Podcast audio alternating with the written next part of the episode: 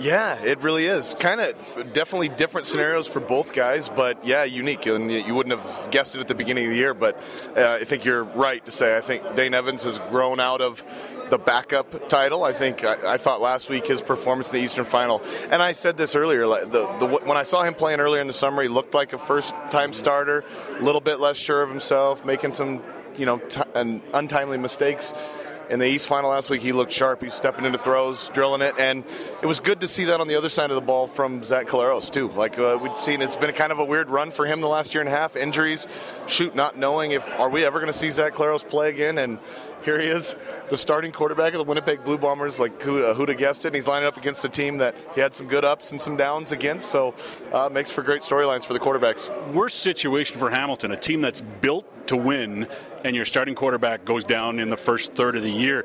They didn't miss a beat though with Evans, and I think that you talked about how well he played at the end of the year, but he stepped right in and played well. He did, and yeah, I, it was so disheartening for, for me and all, all of the CFL to to lose a guy like Jeremiah Masoli, who's just become one of the premier players in the league, right? And was up for MOP last year and all that. So yeah, I think everybody kind of went, ah, what does this mean for Hamilton? And, and I think they were excited about Dane Evans and they knew they had him in the works, but you never really know until a guy gets handed the, the keys like that. And so what I thought, I thought the and I, you know, I'd said this earlier in the week. I thought the organization, the, the offensive play calling, defense, special teams, everybody stepped up to support him really well in those first couple starts because there were times where it was a little bit shakier. There was a game at BC Place that I took in in the summer where I think it was a 13 to 10, yeah. where Hamilton was not the Hamilton that we're seeing of late. Uh, but he grew through those moments. Everybody supported him, lifted him up, and he's he's played at a, an elite level. So I think he's rewarded the club for their little bit of patience with him and uh, their guidance. So it's it's really been cool to see him grow up.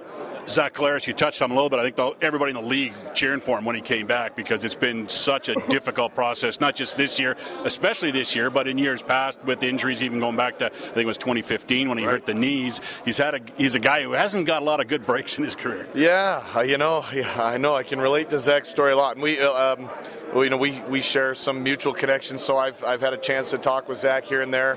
Um, and even even hearing from, from those people along the way, like I didn't know what was going to come of Zach. Obviously, I was never inside his head, but I know it's tough going through those injuries and the things that you're thinking about, and especially with him having some some head injuries. I know there was a lot a lot of things to take into consideration for a guy like you said in that 2015 season, he was probably the runaway MOP candidate before he went down with an ACL. And so, um, so yeah, so for him, I know he's been really stoic and downplaying it, and it's bigger than him, and it's about the week, but we know this is a cool moment for Zach. I know I know what it's like to come back from an injury and, and to be back out on the field and to be playing well again and respected by your peers and teammates, and that's that's an exciting thing. And clearly, he's exactly what Winnipeg needed at the right time and he's their third starting quarterback, yeah. which is another thing that you don't see. I think the Eskimos in 2015 would have been the last team to have three quarterbacks start a game during the regular season and get to the Grey Cup game. That's tough to do, too. A lot of adversity around that Winnipeg team because of it. There really is, and I think that speaks to how unified Winnipeg's locker room is. Uh, and you've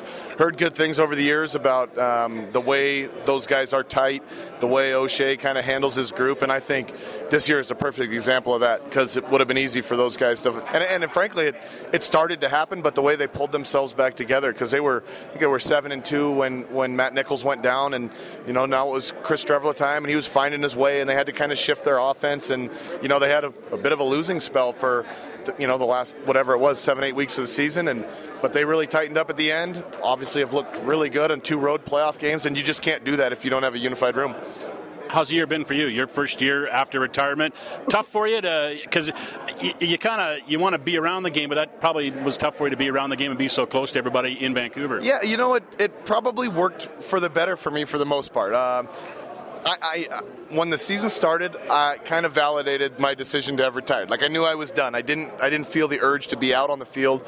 That being said, I was still working for the organization and around the football team, so I still maintained some of those relationships that I had with the guys in the locker room and the coaching staff.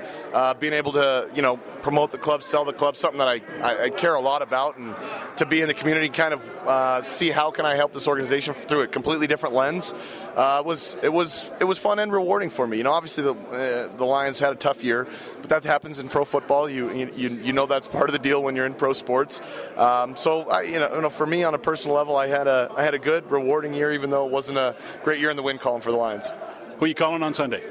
This I, I love this matchup because the last few years it's been closer to like you know Calgary has seemed like a heavy favorite, so it's always been like uh, the underdog. They can win, but they got to do X, Y, and Z. Now this is more. This is closer to a 50-50 game to me, and uh, I'm just going to default to the fact that Hamilton was 15 and three in the regular season. They were probably the best team throughout. Uh, so I'm, I'm giving them a slight edge in this game on Sunday. Travis, appreciate your time. Thanks very much. Appreciate it.